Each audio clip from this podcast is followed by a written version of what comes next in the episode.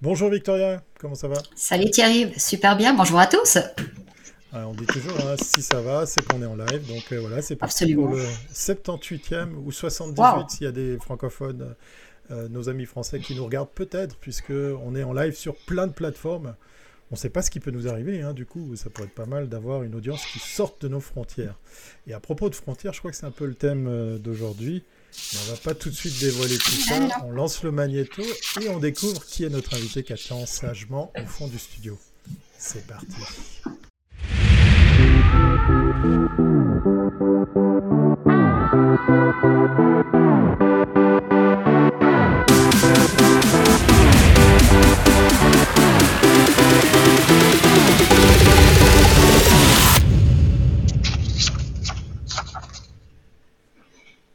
Alors oui, Victoria, on est en live, comme in Mag Live, on est en Suisse, mais on va pas parler que de Suisse aujourd'hui. Eh non. De qui euh, s'agit-il pour, euh, pour revenir sur euh, le, notre invité qui nous attend, justement?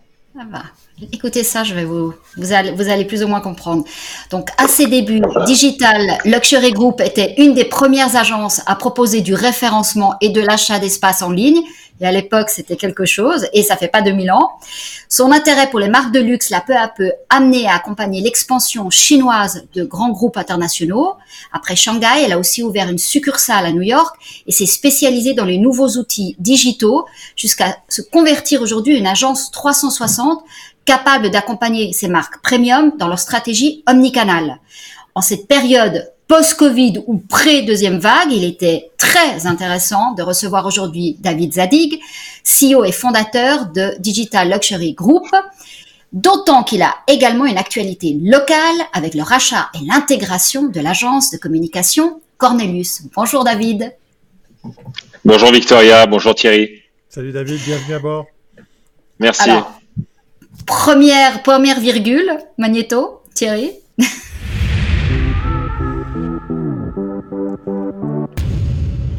Ah, elle fonctionne à nouveau. Elle fonctionne à ouais, ça va. Hier, on a eu des trois problèmes, mais maintenant, c'est bon, c'est bon. Voilà, euh, c'est en main. Et si jamais vous avez le droit, hein, je, me, je me recommande de participer. Je vois que vous êtes déjà quelques-uns dans la chatroom. Si vous avez envie de poser des questions à David, à Victoria ou euh, ben, à moi, ben, vous pouvez le faire. Je repasse le micro à Victoria pour cette première partie d'émission. Alors, cher David, ça m'a toujours intrigué. Qu'est-ce qui t'intéresse le plus? Les marques, le digital ou la publicité? Bon, moi, à la base, j'avais deux passions qui m'intéressaient. C'était le journalisme et l'architecture. Euh, à défaut d'avoir pas réussi à devenir journaliste ni architecte, euh, j'ai trouvé dans le web, il y a une vingtaine d'années, euh, un petit cumul des deux. Donc, euh, j'aime me définir comme quelqu'un qui aime construire, construire des agences, des business, construire aussi des marques. Et c'est ça qui, avec notre équipe, on essaye de, de, développer de la construction de marques, de la construction de plateformes, de la construction de stratégie et aussi de la maçonnerie de temps en temps parce que les bonnes idées sont bien, mais il faut aussi euh, faire de la maçonnerie, faire du suivi de projet. Donc voilà un peu, euh, voilà un peu mon univers. Alors la Chine, elle est arrivée euh, avec euh, avec les marques pour lesquelles tu travaillais ou tu as amené la Chine à ces marques? Bon, déjà, le, la, rétrospective rapide, c'est que j'ai eu la chance de faire partie de cette première vague de, de, d'entrepreneurs qui ont pas mal travaillé euh, à la fin des années 90. Euh, J'étais étudiant en informatique de gestion et j'avais absolument envie de faire du euh, marketing digital. Donc de 2000 à 2010, j'ai pu travailler avec IC Agency, ma première agence, sur pas mal de, de projets internationaux, travailler beaucoup pour des marques comme Nespresso et pas mal d'autres. Et c'est vrai que j'ai eu la chance 2008-2009 de, de, partir en Chine. de rencontrer en fait certaines des personnes qui, qui avaient travaillé sur des, des projets assez intéressants, dont notamment un petit projet e-commerce qui allait devenir Alibaba. Et euh, je suis tombé complètement amoureux de la, de la Chine et j'ai eu envie avec euh, ma deuxième société, avec DLG, de non seulement créer une antenne à Shanghai, mais de vraiment créer une société avec mes associés, avec les équipes, avec notre board, qui soit réellement une, euh, une entreprise en fait euh, sino-helvétique ou chinoise et européenne, et de vraiment réussir à construire un projet qui, qui allie les deux. Alors, étant donné que tu as un pied là-bas, explique-nous ce qui se passe aujourd'hui en Chine pour les marques, comment se comportent les consommateurs, et puis les marques, qu'est-ce qu'elles font? Est-ce qu'elles ont des stratégies post-Covid ou finalement on est revenu à une situation euh, normale? Bon, la, Chine, on pourrait en parler pendant deux heures et on n'en ferait pas le tour, mais disons, je pense que ce qui est intéressant de voir, c'est qu'aujourd'hui, c'est le marché le plus avancé digitalement au monde et de loin. Je pense qu'ils ont leapfrogué extrêmement rapidement en fait. ils ont évolué à, une vitesse absolument dingue en termes d'adoption technologique. Euh, le fait qu'ils ont leur propre écosystème, qui est un écosystème fermé et qui est euh, l'écosystème chinois avec euh, des WeChat, avec des Alibaba, des Tmall, un certain nombre d'autres plateformes également, fait qu'il y a énormément d'innovations et énormément de choses qui se passent qui sont un peu difficiles de, de percevoir de, de l'étranger. Mais c'est un écosystème qui est absolument fascinant. Et effectivement, pour les marques, en ce moment, il y a énormément de challenges. On va dire que le challenge le plus important, c'est que pour ce qui touche l'industrie du luxe, mais aussi pour un, certain nombre d'autres industries, les Chinois, comme on le sait, représentaient euh, les Chinois qui voyagent et les touristes chinois représentaient une manne extrêmement importante de, clients euh, et de revenus. Et ben maintenant, ces clients ne voyagent plus, euh, ils restent en Chine, et donc ça soulève la question de comment réussir à en partie, je dis bien en partie, compenser pour la perte de ces touristes chinois et comment réussir d'une manière ou d'une autre en tant que marque à pouvoir euh, générer davantage de ventes euh, euh, en Chine continentale. Donc ça veut dire pour les marques européennes qui vendaient sur le territoire européen aux États-Unis et en Chine. Maintenant, tout doit être plus focalisé sur le territoire chinois. Donc, est-ce qu'on va aller vers plus de magasins, plus de, retail ou au contraire plus de e-commerce? Je pense que ça va dépendre des stratégies des marques, mais c'est vrai que si tu prends le cas par exemple de l'horlogerie, l'horlogerie suisse aujourd'hui, 40, 50, 60, 70% des achats de montres suisses euh, en Europe étaient liés à des touristes euh, asiatiques et en grande partie à des touristes chinois. Donc évidemment, euh, il y a un problème d'affluence aujourd'hui dans ces boutiques-là. Et pour répondre à ta question, qu'est-ce qui doit être mis en place? Bien évidemment, ça dépend de la gamme de prix, ça dépend du type de stratégie. mais ce qu'il est évident, c'est que les approches omnichannel en Chine aujourd'hui, on le vend en poupe beaucoup de sociétés développent la partie retail. On a beaucoup entendu parler de Hainan, hein, euh, l'île de Hainan, qui se positionne aussi comme étant un peu une sorte de nouvelle Hong Kong et dans lequel des investissements extrêmement importants sont en train d'être réalisés par euh, différents groupes. Euh, on a notamment un groupe suisse qui vient de, de gagner, c'est Kirchhofer, qui, qui, vient de gagner un, un, projet important pour tout ce qui est duty free à Hainan. Donc je pense que la distribution aussi, elle est en pleine évolution. Les magasins et les boutiques physiques vont continuer d'exister, mais effectivement, je pense qu'on va assister à une augmentation euh, assez importante du e-commerce et notamment du e-commerce au travers de plateformes comme Tmall qui n'en sont encore qu'à leur euh, entre guillemets début, en tout cas pour ce qui touche à l'horlogerie. Alors je suis très très content, ça y est, il y a de l'interaction dans la chatroom, il y a déjà une question et elle me touche particulièrement puisqu'on parle de live streaming. Faut-il activer des leviers euh, pour l'avenir du business euh, digital par le biais par exemple du live streaming par les influenceurs? Et qui est déjà euh, très en place en, Chine, on le sait. Est-ce que tu as, un retour là-dessus à partager avec nous? Ouais, il y a, y a pas mal d'expériences et on a eu beaucoup d'expériences aussi avec nos clients qui montrent qu'aujourd'hui, euh, non seulement le live streaming est quelque chose qui fonctionne extrêmement bien en Chine, mais au-delà du live streaming, le téléshopping aussi devient en fait un, un élément extrêmement important. On assiste à de plus en plus d'activations en fait qui permettent de mêler en fait des opérations extrêmement ciblées avec des KOL, des Key Opinion Leaders qui vont avoir par exemple euh, un discours euh, centré autour d'un événement ou d'une marque et en parallèle la possibilité d'avoir des flash sales euh, ou des ventes très spécifiques où tout l'objectif est en fait de réussir à créer une, sorte de, une sorte de momentum et de s'assurer que d'une manière ou d'une autre ce momentum peut être amplifié au travers du, du, live streaming. Donc la Chine était déjà en avance sur ce qui était KOL euh, et il y avait déjà en fait une logique d'influenceur qui était extrêmement développée sur le marché chinois. Et c'est vrai que maintenant on arrive un peu dans cette deuxième phase euh, avec euh, des influenceurs qui sont euh, carrément de plus en plus associés, y incluant même dans la co-création de certaines marques ou de certaines collaborations. Mais est-ce que le consommateur chinois a changé cet épisode Covid? Alors que c'est, le marché chinois est un marché digital natif vraiment. Est-ce que ça a eu un impact, le fait qu'il y ait eu un arrêt ou pas du tout? Et est-ce que tu penses qu'on peut vivre, ce qui se passe en Chine va être recollé, enfin on peut le faire copier-coller en Europe, aux États-Unis? Bon, déjà, il y a un élément, c'est qu'on parle souvent du client chinois, mais en fait, je pense qu'il y a des typologies de clients euh, avec des attributs psychologiques euh, différents qu'on retrouve à peu près dans tous les marchés. Bien sûr, il y a des sensibilités culturelles qui peuvent être euh, qui peuvent être plus présentes, Euh, mais c'est vrai que je pense qu'il y a des typologies de clients et pas vraiment un client type chinois qui rentre dans une boîte. Voilà le client chinois. Euh, ceci étant dit, je pense que ce qui est euh, intéressant de voir, c'est que comme dans tous les marchés, le e-commerce a pris un coup d'accélérateur grâce au Covid. Je pense qu'il restait encore en fait des franges de la population qui étaient peu enclines à acheter en, e-commerce. Mm. Et puis d'une manière ou d'une autre, le fait de n'avoir plus euh, d'autres options en face d'eux a fait que ces clients-là ont dû d'une manière ou d'une autre switcher. Donc premier trend de fond extrêmement important, c'est je pense l'accélération euh, du trend sur tout ce qui touche au, e-commerce. Je pense qu'il y a un deuxième trend aussi qui touche pas que à la Suisse. On le voit au travers de toutes les crises économiques, au travers des pandémies. Quand l'économie se tend, les gens ont tendance à privilégier des marques connues. Hein, on a tous un tempérament plus explorateur on a tous une envie de pouvoir aller euh, euh, découvrir des choses nouvelles et prendre peut-être des risques, y compris en payant parfois euh, un peu plus pour des produits qui ne sont pas forcément très connus quand tout va bien. Par contre, mhm.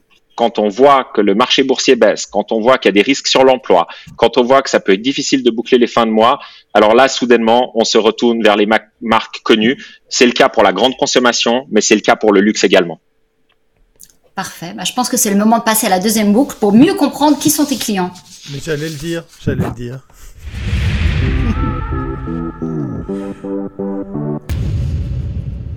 Justement, avec notre invité aujourd'hui, on a l'occasion d'avoir un, coup de projecteur sur ces fameux clients.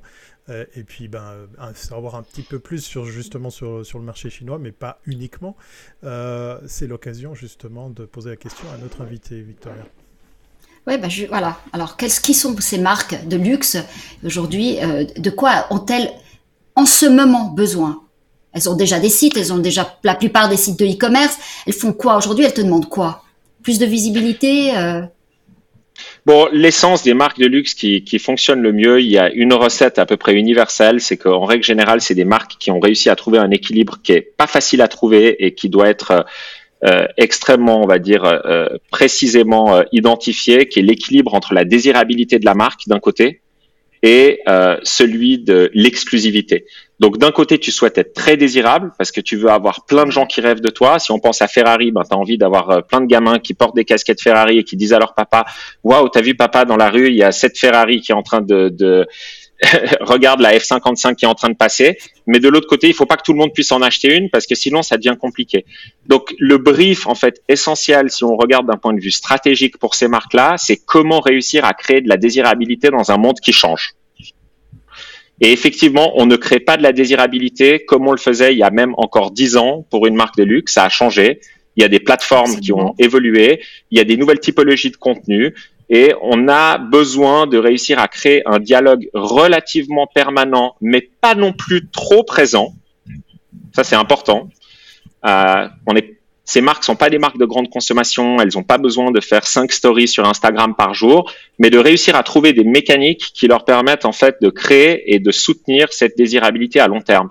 Et tout l'enjeu, c'est quand la désirabilité est haute, bah, de réussir à ne pas produire trop de ne pas vouloir doubler la production et de toujours garder cet équilibre qui fait qu'à un moment donné, il y a davantage de gens qui souhaitent acheter ces produits que l'offre qui est réellement disponible. Et c'est généralement quand on arrive à atteindre ce mélange-là qu'on a une marque de luxe qui se développe de manière, euh, on va dire, pérenne euh, et qui est également capable de pouvoir euh, faire face à des situations comme celles qu'on connaît en ce moment.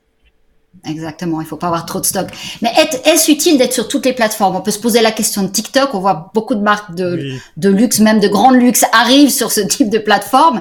Il y a un peu cette idée qu'il faut pas rater le prochain What's Next et il faut être dedans. Donc je comprends que pour certains responsables marketing, ça fasse aussi partie de leur euh, stratégie d'apprentissage. Mais est-ce utile? Bon, ce qu'on dit souvent à nos, à nos clients, c'est qu'une bonne stratégie, c'est pas seulement de savoir ce qu'on veut faire ou ce qu'on va faire pour aller d'un point A à un point B, c'est aussi de clarifier dès le début et de s'assurer que toute l'organisation est au clair de ce qu'on ne souhaite pas faire. Et je pense qu'à un moment donné, être capable de se fermer des portes et de dire, ben voilà, on a une stratégie en lien avec nos moyens, en lien avec nos ressources sur lequel on souhaite se concentrer sur les plateformes ABC. Ça paraît très common sense et très logique, mais c'est vrai qu'on voit aujourd'hui, que ce soit dans le luxe ou en dehors du luxe d'ailleurs, hein, on voit énormément de marques qui essayent d'être présentes dans tous les canaux, sur toutes les plateformes.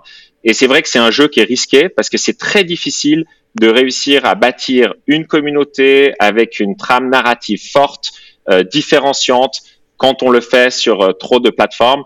Euh, donc l'exemple de TikTok, il est intéressant parce que je pense qu'il y a beaucoup de marques aujourd'hui qui euh, se disent est-ce que je dois y aller, pas y aller? De nouveau, il n'y a pas une réponse unique en disant non, il ne faut pas aller sur TikTok. Nous, on a d'excellents résultats avec certains de nos clients euh, sur TikTok. C'est une plateforme qu'on connaissait aussi très bien vu qu'on l'utilisait déjà depuis quelques années en Chine avec nos, nos, clients sur place.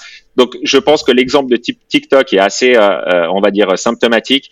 La question est vraiment de savoir est-ce que je parle, comme d'habitude, hein, à la bonne audience? Est-ce que je suis dans un contexte qui me permet réellement d'atteindre les objectifs que je veux atteindre? Et est-ce que d'une manière ou d'une autre, euh, en bougeant maintenant, j'ai la possibilité de peut-être avoir une petite prime, euh, une forme de mm. prime, euh, on va dire au, first mover, qui me permet peut-être, un peu comme ceux qui sur Instagram y ont été très tôt et qui sont retrouvés avec des communautés organiques, sans fake fans, qui sont bien développées, peut-être aussi de bénéficier de cette prime à la, à la nouveauté. Mais si on reprend l'exemple de, Ferrari, qui, irait, je ne sais pas s'ils sont présents d'ailleurs sur TikTok, est-ce qu'on on, on, peut euh, aider une marque à, lui dire là, peut-être t'en fais un peu trop parce que on voit, hein, ça y est, c'est lancé, on voit des annonceurs, euh, principalement suisses, puisque euh, là je suis géographiquement placé ici dans ce pays, mais on voit pour certaines marques qu'on est quand même un petit peu à côté du truc. Alors d'un côté, ça suggère effectivement un petit sentiment de ok, ils ont osé, euh, il y, a du renouveau. Puis comme tu le dis, on n'est pas obligé de publier tous les jours. Mais d'un autre côté, on a ce sentiment que euh, c'est peut-être un peu too much. Alors comment, euh, comment on essaie d'imaginer cette limite entre le too much et le, et le, et le nice move? Bon, je crois que déjà, il faut séparer l'activation publicitaire et ce que tu peux faire au travers de la, publicité sur une plateforme comme euh, TikTok, des influenceurs qui aujourd'hui développent des communautés euh, fortes sur TikTok. Je pense qu'un exercice qui est intéressant, c'est d'essayer pour une marque d'identifier dans ma catégorie et pour les produits qui m'intéressent, quels sont les leaders d'opinion et les influenceurs qui sont par exemple très forts sur TikTok, mais peu présents sur Instagram et qui ont des bons taux de croissance sur TikTok. Parce que si on identifie ça, ben on va identifier des influenceurs qui sont peut-être moins rémunérés que ceux qui ont déjà des activités Instagram déjà fortement établies. Peut-être qu'il y aura des meilleures opportunités de faire des deals ah bah avec ces influenceurs et de réussir à obtenir des parts de marché, euh, parts de voix, on pourrait dire chez l'influenceur plutôt que parts de marché, euh, qui permettent de pouvoir soutenir une activité. Donc personnellement, moi je crois beaucoup à l'utilisation des micro-influenceurs et on y croit beaucoup chez DLG peu importe les plateformes, mais ça nécessite d'avoir une vraie stratégie, une vraie réflexion, euh, de bien les choisir, de bien les identifier, de trouver une manière de les gérer aussi et de leur apporter du contenu en fait qui est utile et qui est en lien avec finalement euh, leurs valeurs, leurs leur, euh, euh, convictions et qui vont résonner en fait de manière pertinente par rapport à leur audience. Euh, donc je pense que ça c'est voilà quelques premières pistes de, de qui qu'il nous semble que ça soit avec DLG et Cornelius euh, important de, de, pouvoir privilégier. Alors donne-nous peut-être une marque qui te semble faire, euh, disons, assez juste. Bon, il y a pas mal de marques, euh, je trouve, américaines dans le domaine de la DTC et de la beauty, spécifiquement dans tout ce qui est beauté, qui font des choses qui sont extrêmement intéressantes. Euh, il y en a deux ou trois que j'ai vu récemment qui ont des techniques où non seulement elles intègrent en fait des influenceurs TikTok euh, dans les reviews des produits et qui leur demandent de faire des reviews honnêtes des produits, euh, mais qui en plus vont enregistrer par exemple ces séquences vidéo là pour pouvoir les remettre sur leur .com et utiliser une partie de ce contenu euh, pour pouvoir dire aux clients regardez voilà l'opinion de ce que pense une partie de, des adolescents par exemple par rapport à nos produits euh, soit issus de TikTok, soit d'Instagram, etc. Donc, je pense qu'il ne faut pas réfléchir par canal uniquement en se disant, OK, c'est du contenu TikTok ou c'est du contenu Instagram. Je pense qu'il y a une réflexion aussi qui est de se dire, comment est-ce que j'arrive à utiliser ces influenceurs ou ces utilisateurs-là pour, d'une manière ou d'une autre, contrecarrer à certains des points faibles ou à certaines des objections potentielles de mes clients? Victoria, je sais pas si c'est le thème si excusez-moi de vous interrompre parce que je ne sais pas si c'est le thème d'aujourd'hui, mais ça bouge du côté de la chatroom, ça fait plaisir. Ah, bah c'est génial. Il y a une question de Cédric qu'on salue au passage. Euh, une question euh, toute trouvée. Est-ce que les micro-influenceurs vont-ils euh, tuer, et oui, il a utilisé le verbe tuer, la création publicitaire, d'après toi, David? Je pense pas qu'ils vont tuer la, la création publicitaire. Euh, je pense par contre que on arrive et on en a brièvement parlé quand on préparait euh, cette interview avec euh, avec Victoria. Je pense qu'on arrive dans un monde sur lequel tout le monde est producteur de contenu et de plus en plus de gens ne sont pas seulement producteurs de contenu, mais ont également des audiences qui souhaitent utiliser, qui souhaitent valoriser auprès des marques. Donc, il est évident que si je suis aujourd'hui une marque, j'ai une pléthore d'options euh, possibles et j'ai des options possibles qui me permettent des fois de créer du contenu très qualitatif, mais pas forcément de l'activer parce que j'ai par exemple un micro-influenceur qui est excellent en termes de design ou de photos, mais qui a pas forcément l'audience qui m'intéresse. Donc celui-là, je vais pouvoir l'utiliser pour de la création, mais pas forcément pour de l'activation. Et à contrario, dans un certain nombre de cas, on arrive à trouver des micro-influenceurs qui ont et la capacité créative design et également des audiences intéressantes. C'est ce qui nous est arrivé par exemple euh, pour euh, Ralph Lauren où on a créé une campagne il y a deux ou trois ans pour euh, en hymne à Monsieur, un hommage à Monsieur Ralph Lauren à New York. On s'est rendu dans des points iconiques en fait de New York pour pouvoir célébrer euh, Monsieur Ralph Lauren. Euh, on a amené des influenceurs sur place et en l'occurrence, un des influenceurs a fait un travail tellement qualitatif en termes de création et avait une communauté qui résonnait tellement bien avec la marque. C'était un influenceur new-yorkais qu'en fait, on lui a donné carte blanche pour pouvoir produire davantage de contenu et pouvoir avancer. Ça s'est fait en bonne intelligence avec l'agence, avec euh, DLG, ça s'est fait en bonne intelligence avec euh, le client également. Euh, mais c'est vrai qu'aujourd'hui, euh, il y a de plus en plus d'options, que ça soit dans la création et dans l'activation de contenu qui proviennent de ces micro-influenceurs. Donc, je comprends un peu l'inquiétude de, de, Cédric. On va tourner ça positivement. On va dire que les micro-influenceurs peuvent aussi challenger, je pense, les départements créatifs et, et content des, euh, des agences. Très, bonne, très très bonne réponse. Voilà. J'espère que Cédric, tu, tu, es content avec cette, avec cette réponse. Je crois qu'il est temps d'aborder la troisième partie de l'émission. Exactement, parce que justement, la thématique nous, nous y amène directement.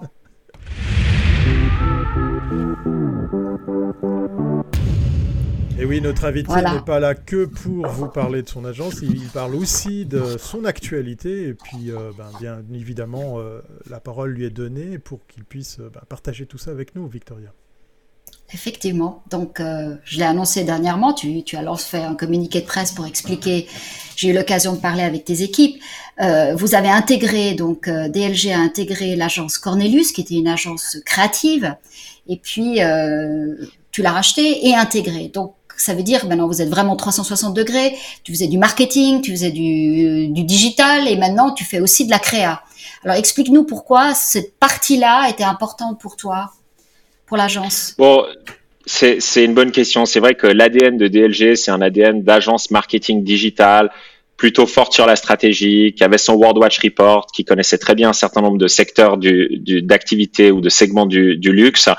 Euh, mais très souvent, en fait, quand on était sur des briefs euh, plus liés euh, à de la com, euh, on travaillait avec des partenaires externes. Donc, on a eu la chance de travailler avec énormément d'agences. On a travaillé avec certaines des plus grandes agences au monde, euh, à New York, euh, à Londres, à Shanghai. Mais on avait aussi des agences locales avec lesquelles on a, on a régulièrement travaillé. Et on s'est rendu compte qu'en fait, d'un point de vue efficacité et d'un point de vue aussi créativité, les métiers étaient tellement en train de, de finalement se rassembler que c'était extrêmement compliqué de dire on va faire du média, on va faire de la performance ou euh, on va faire des data et analytics sans avoir en fait une compétence créa forte. Euh, donc on a décidé effectivement de, faire l'acquisition de cette petite pépite hein, euh, qui s'appelle Cornelius. Qui est une agence qu'on suivait et pour laquelle on avait déjà beaucoup d'estime, qui est spécialisée sur les PR, sur la vidéo, sur le design, et qui avait l'avantage de travailler sur beaucoup de marques locales, euh, des startups, des sociétés entrepreneuriales, des PME, euh, et qui avait ce petit brin de folie euh, qui nous plaisait beaucoup, tout en ayant en fait une maîtrise des codes de marques plus établies. Donc on a fait un pari en fait, euh, c'est d'investir sur une équipe extrêmement jeune, ils doivent avoir 28 ans peut-être en, en, moyenne d'âge, euh, et de se dire que euh, entre leurs compétences, leur motivation et leur talent euh, et la structure de DLG qui compte maintenant à peu près une centaine de, de personnes, qu'on arriverait d'une manière ou d'une autre à, à créer un esprit commun. on l'a appelé Cornelius 2.0. avec l'ADN Cornelius, l'ADN DLG et un peu le meilleur des deux mondes, garder leur créativité, garder leur brin de folie, les aider à l'amplifier tout en apportant de la structure, du performance marketing, de la data, du conseil stratégique. Euh, ça, c'était un peu notre, euh, notre idée au travers de ce, de ce rapprochement. Pour les marques, est-ce que c'est pas aussi une, assurance, disons, d'avoir un, dans un dans un mandat, tu as tout, et ça finalement ça coûte moins cher que d'avoir une agence de créa, une agence marketing, une agence digitale. Euh, tu vois, plus tu saucissonnes et plus chacun te vend de la strat euh, et puis euh, finalement tu sais plus où t'en es. Euh, je pense que c'est le cas. On va pas fanfaronner parce que ça fait sept mois que le projet a démarré. Il y a eu le Covid, donc il y a quand même, euh, je pense, voilà, des, challenges structurels. On n'a pas pu se rencontrer. On a, travaillé tous à distance pendant quelques mois au départ. Euh, mais par contre, c'est vrai que les premiers résultats sont extrêmement encourageants. Euh, ils sont encourageants dans le sens où la majorité, la grande majorité des clients Cornelius, non seulement ont suivi euh, mais euh, plusieurs d'entre eux euh, souhaitent investir davantage et sont extrêmement intéressés par la compétence que DLG apporte. ils sont très satisfaisants parce que côté DLG, les clients de DLG qui ont décidé de rejoindre Cornelius et de commencer à les mandater sur des aspects de content creation, de video production, euh, notamment. Euh, et ils sont très positifs parce qu'on vient de gagner notre premier pitch. On annoncera la marque dans quelques semaines, mais c'est une marque du groupe Richemont qui avait réalisé un pitch avec six ou sept agences. Et euh, c'est le premier pitch auquel participent DLG et Cornelius. et c'est un premier pitch gagné et il devait être suivi très rapidement, a priori, par un deuxième pitch gagné à Hong Kong depuis Genève. Donc on en est assez fiers pour une chaîne d'hôtels où il semblerait qu'on soit a priori retenu pour pouvoir avancer. Donc les signaux sont plutôt euh, verts. Je pense que euh, c'est un trend global qui concerne pas que DLG et Cornelius. J'ai l'impression qu'il y a un phénomène de consolidation qui va euh, s'opérer. Et j'ai l'impression que la raison pour laquelle cette consolidation elle va s'opérer, c'est que les plateformes sont en train de prendre plus de poids. les plateformes prennent trop de poids. En Europe, aux États-Unis, les Amazon, Google, etc., Facebook sont en train de prendre énormément de poids chez les annonceurs. En Chine, les Tmall, Alibaba, WeChat sont en train de prendre beaucoup de poids. Et en fait, ça nécessite de pouvoir trouver des réponses qui permettent de se différencier, de créer davantage de valeur ajoutée par rapport à ce que les plateformes proposent. Euh, qui dit davantage de valeur ajoutée dit aussi davantage de services personnalisés, dit davantage de compréhension du client, de ses marchés, de ses concurrents, du client final, davantage d'insight hein, aussi sur le client final et une capacité à utiliser cet insight de manière peut-être un peu plus objective et sans dire absolument Instagram est la réponse à tout, ou Google est la réponse à tout et réussir à garder peut-être un œil euh, objectif par rapport à ce landscape qui est en, mutation, euh, on va dire, quasi permanente. Alors le concurrent de ces grandes, de ces plateformes, enfin pas de les plateformes, de ces agences qui deviennent 360, ce sont les marques qui elles aussi intègrent des équipes euh, créatives. on voit aussi des équipes d'achat d'espace. Enfin de plus en plus, tout est fait in-house. Donc quelle est la, bonne euh, parce que là on a vu plus on intègre moins on a de enfin, la créativité on l'a à l'interne mais on n'a pas cette euh, je dirais cette liberté d'avoir des gens qui osent vous dire non euh, on a vu la campagne Pepsi qui était complètement ratée parce qu'à l'interne tout le monde a suivi toutes les préconisations. Et quand on a lancé le truc on a dû tout, tout jeter. Donc est-ce que tu penses que c'est un danger pour vous d'avoir cette, tendance aussi de ces marques qui intègrent tous ces départements? Je pense que pour toutes les agences aujourd'hui et d'ailleurs les boîtes de conseil aussi, c'est un risque. Euh, et il est évident qu'en fait les marques vont continuer parce qu'elles se rendent compte qu'elles peuvent devenir des médias, elles se rendent compte qu'elles peuvent avoir davantage d'impact en fait sur le client final. Donc j'ai l'impression qu'il faut s'attendre en fait à une augmentation euh, du staffing, euh, euh des compétences en digital, en communication, en marketing euh, euh, côté marque. Ceci le, ceci étant dit, le plus il y a d'internalisation, le plus il y a d'inertie. Parce que comme tu l'as très bien dit avec euh, Coca aussi, quand tout va bien, que tout marche bien, ben on est très content d'avoir son département à l'interne. Quand les choses dérapent, quand il y a des problèmes, quand il faut faire preuve de davantage de créativité, on sait que c'est extrêmement difficile en fait de pouvoir, euh, euh, on va dire, se reposer sur une structure essentiellement interne. Donc je pense vraiment qu'on va assister et on va vivre de plus en plus dans un monde mixte en fait, un monde avec des compétences internes, des compétences externes et des gens qui vont devoir apprendre à travailler davantage ensemble, à faire des workshops en commun, à se séparer euh, même euh, des euh, morceaux de projet et à être capable de travailler sur des outils collaboratifs sans réfléchir en se disant c'est l'agence qui a eu l'idée, c'est le client qui a eu l'idée, etc. Mais vraiment apprendre à travailler peut-être de manière plus collaborative avec un seul souci ou une seule exigence qui est celle du résultat en fait final. Euh, et j'ai l'impression que les agences qui vont réussir à s'adapter et à fonctionner, en tout cas c'est notre philosophie chez, chez DLG, à se positionner comme l'extension des équipes marketing communication de leurs clients, à être là pour elles quand il y a des pics, à être capable de pouvoir d'une manière ou d'une autre proposer peut-être des idées, des outils, de la data qui ne sont pas des outils ou des éléments de data qu'ils avaient en interne. Je pense que c'est là où en fait la création de valeur ajoutée va va s'opérer. C'est très intéressant. Oui, c'est mm. très très intéressant, mais justement, on mm. arrive bientôt au terme de cette émission. Peut-être une dernière question euh, qu'avait notée Victoria et qui, euh, qui, me, qui me parle aussi. Pourquoi rester à Genève? Parce que là, tu as parlé justement de, marchés internationaux. Est-ce que c'est une force, une faiblesse, euh, une suite logique? Bon, on a, on a eu la chance de pouvoir travailler dans pas mal de, de, villes au travers de ces dernières années. Hein. On a eu des clients où on a des clients à Dubaï, Londres, Paris, Hong Kong, Singapour, Shanghai, New York. Donc, on, couvre en fait pas mal de, zones géographiques. Euh, maintenant, il est évident que bah, Genève, c'est euh, notre euh, lieu d'origine. on est né, on a grandi ici, on habite ici, on a des enfants qui sont scolarisés ici. On adore, et personnellement, j'adore la Suisse. je pense que ça reste un endroit qui est extrêmement intéressant pour notre domaine, dans le sens où on a quand même le siège de, de passablement de marques qui sont établies en Suisse.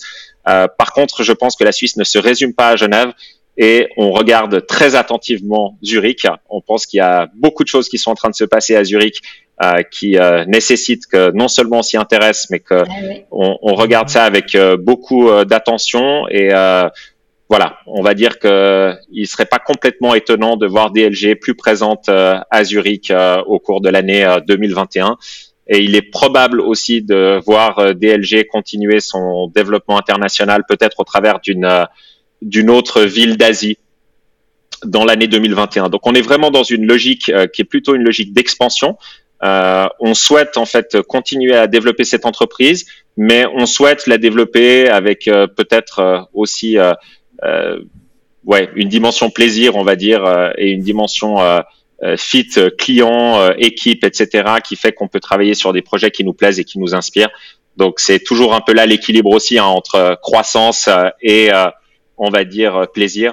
Euh, mais euh, ayant la chance d'être une société privée, n'ayant a priori pas vocation de d'être coté en bourse, ayant un, un conseil d'administration qui est très supportive, notre idée c'est vraiment d'aller dans voilà un développement du projet de l'entreprise, mais on va dire beaucoup de prise en compte aussi de voilà des envies de nos équipes, des envies de nos clients et, la possibilité d'essayer de trouver un peu euh, l'harmonie et euh, le bonheur qu'on recherche tous.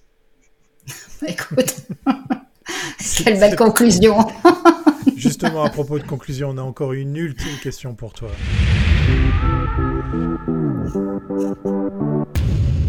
Alors, je ne sais pas si notre invité est déjà guéri à l'exercice des Comin Mag Live, mais avec Victoria, on a imaginé la question à la C, C comme euh, vous voulez. Hein, vous mettez le mot que vous voulez.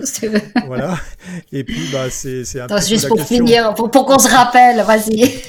voilà, la, question saugrenue, saugrenu euh, de, de, cette émission pour, pour terminer avec notre invité. Alors, quelle question tu as, Victoria, pour, euh, pour David? Alors, c'était quoi le prix du premier banner que tu as acheté ou vendu? On va voir si tu as une bonne mémoire. Quel était le prix à ce moment-là?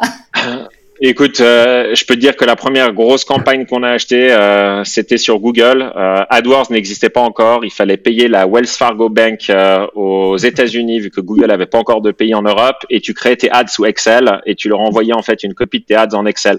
Et on avait réussi à acheter pas mal de mots clés liés au private banking, private bank, etc. pour le compte de l'UBP à Genève. on est en l'an 2000. Euh, et on avait payé 10 000 dollars où on avait pu acheter au niveau mondial toutes les impressions pendant un ou deux mois euh, sur les mots banque, private banking, etc. Au point que le Crédit Suisse, l'UBS et JP Morgan ont été très jaloux et ont commencé à faire la même chose rapidement après. Tout ça pour bah, écoute. Super, parfait. Il est, très très fort. David nous a pas donné le montant. Merci beaucoup pour. Oui, oui, 10 000 dollars. 10 000 dollars. Ah, j'ai pas retenu. Voilà. ouais, non, non, non, 10 000 dollars. Non, c'était. Non, non, je l'avais, je l'avais donné. Ok. Ça m'arrive de répondre aux questions, Thierry. c'est bien, merci beaucoup. Merci beaucoup pour toutes ces réponses. Merci, merci pour, euh, pour David. ces échanges. Voilà. On va suivre merci ton à vous, évolution. Victoria et Thierry, et merci de, merci de nous avoir, euh, de m'avoir invité. Alors, on va te dire à très très bientôt. La porte est, grande ouverte.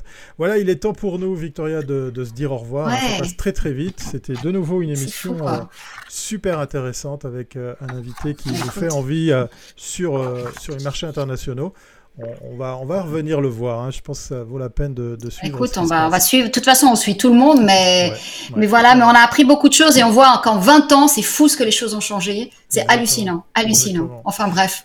Mais nous, on est organique, c'est bon. Voilà, on va parler euh, changement et, autres, euh, et autres actus euh, de ce domaine. Demain, toujours à la même heure, 12h30. Vous avez le droit de partager, vous avez le droit de liker, vous avez le droit de ah commenter, vous avez le droit de mettre des pouces en l'air si vous êtes sur YouTube, vous avez le droit de mettre des étoiles si vous êtes sur Apple Podcast. Bref, vous l'avez compris, ça nous ferait très très plaisir. Et comme on dit généralement dans le milieu, ça chatouille les algorithmes et ça nous ferait ben, grandement du bien. Voilà, on se dit à demain. À demain. Allez, portez-vous bien. Au revoir à tous. Ciao, ciao.